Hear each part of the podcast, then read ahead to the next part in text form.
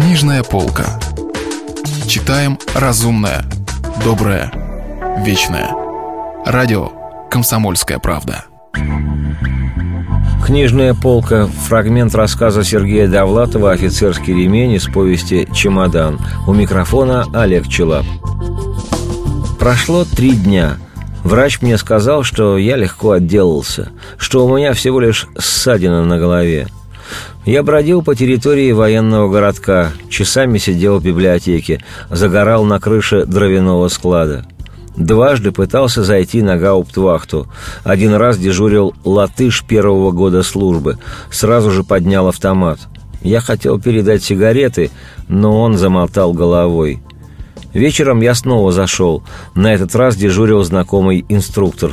«Заходи», — говорит, — «можешь даже там переночевать» и он загремел ключами.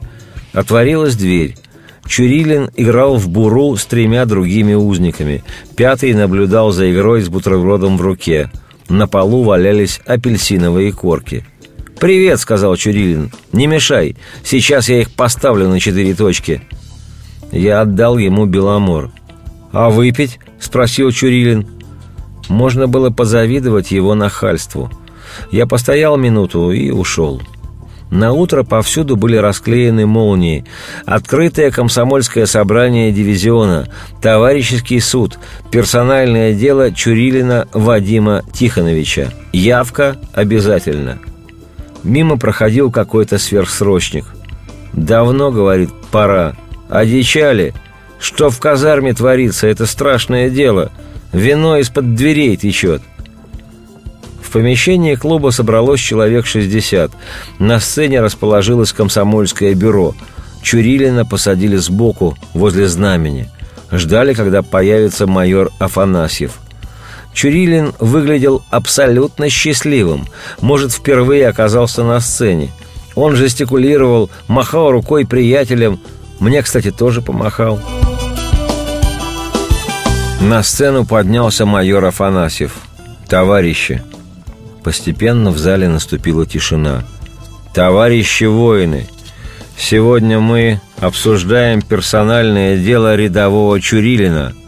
Рядовой Чурилин вместе с ефрейтором Довлатовым был послан на ответственное задание – в пути рядовой Чурилин упился, как зюзя, и начал совершать безответственные действия. В результате было нанесено увечье ефрейтору Довлатову, кстати, такому же, извиняюсь, мудозвону. Хотя бы зэка постыдились. Пока майор говорил все это, Чурилин сиял от удовольствия. Раза два он причесывался, вертелся на стуле, трогал знамя. Явно чувствовал себя героем. Майор продолжал – только в этом квартале Чурилин отсидел на гауптвахте 26 суток. Я не говорю о пьянках.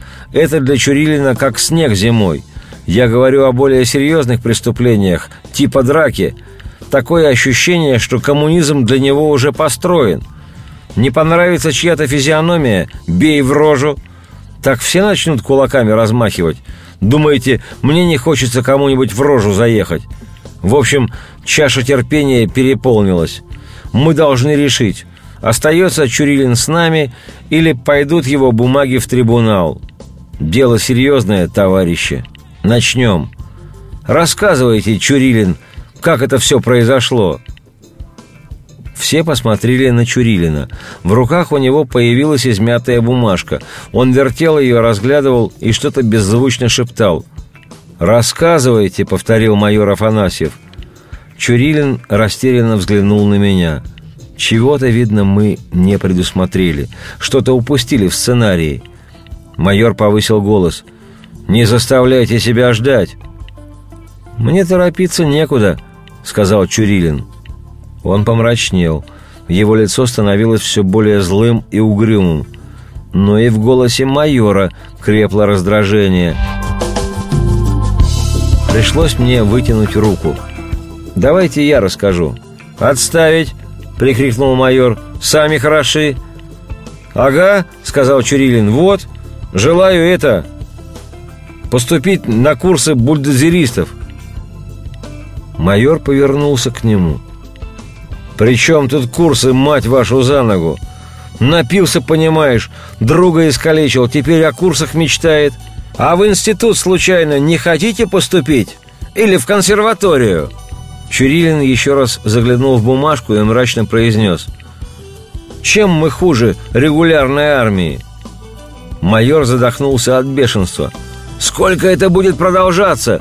Ему идут навстречу, он свое. Ему говорят, рассказывай. Не хочет. «Да нечего тут рассказывать», — вскочил Чурилин. «Подумаешь, какая сага о форсайтах. Рассказывай, рассказывай. Чего ж тут рассказывать?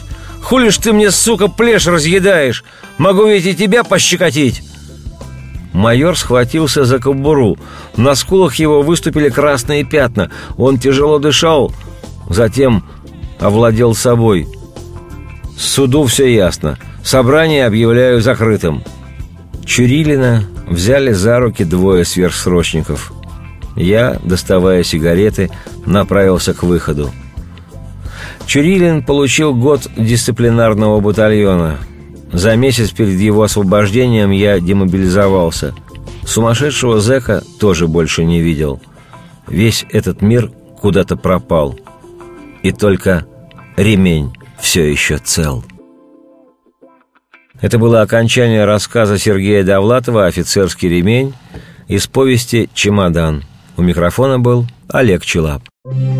Если вы пропустили главу любимого произведения или хотите послушать книгу целиком, добро пожаловать к нам на сайт kp.ru слэш радио раздел «Книжная полка». «Книжная полка». Читаем разумное, доброе, вечное –